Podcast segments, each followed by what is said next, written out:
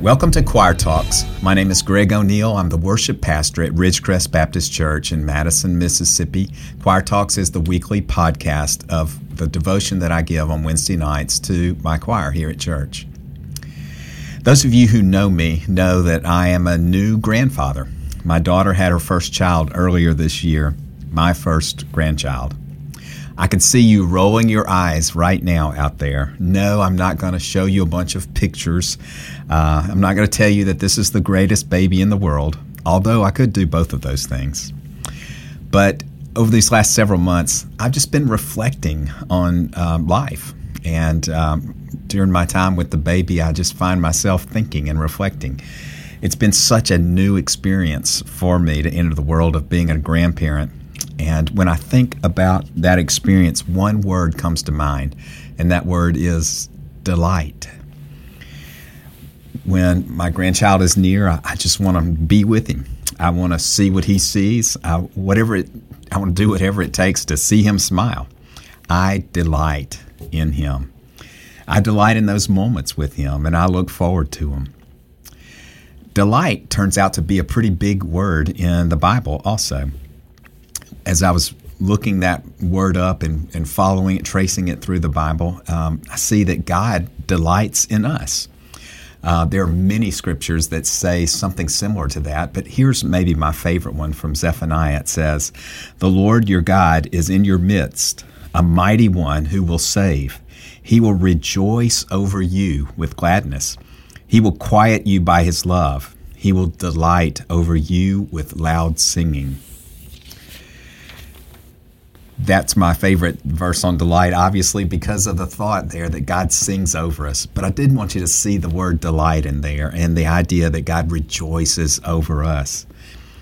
As I'm delighting in being with my grandson, I'm just reminded that God delights in me as his child.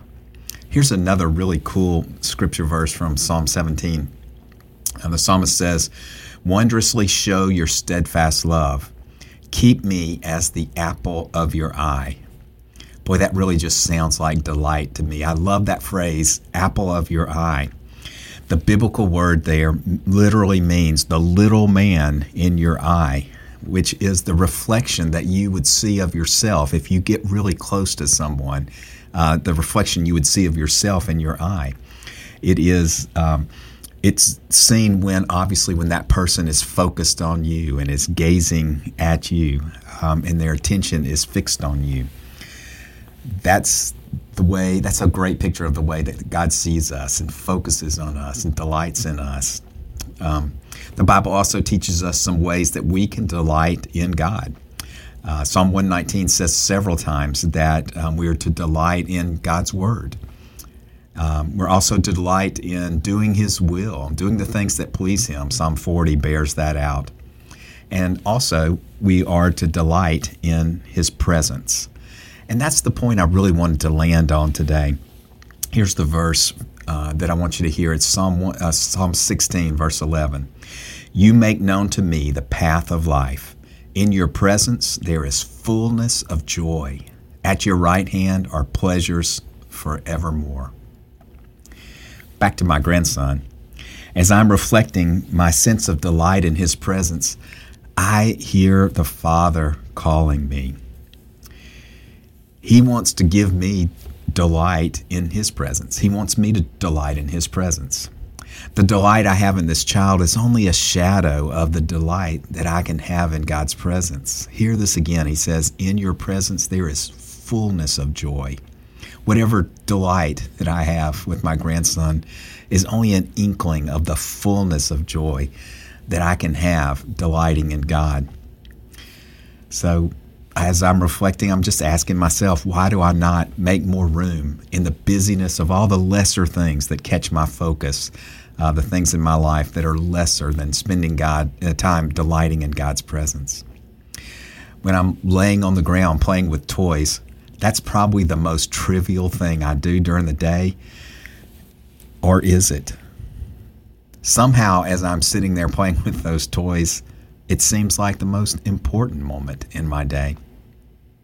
So it just makes me think how important to me are those moments that I put away the busyness of life, the things that are on my agenda, and just worship and just spend time in prayer and in reading God's Word and communing with Him? Am I skipping over the most important moments in my life as I follow a busy agenda? Or am I looking forward to those moments just like I look forward to being with a grandson? Am I looking forward to the moments of being still, of focusing on God's presence and experiencing those pleasures at that the verse says, the pleasures at his right hand? Spend some time delighting in the Father this week. I'm going to do the same. Have a great week.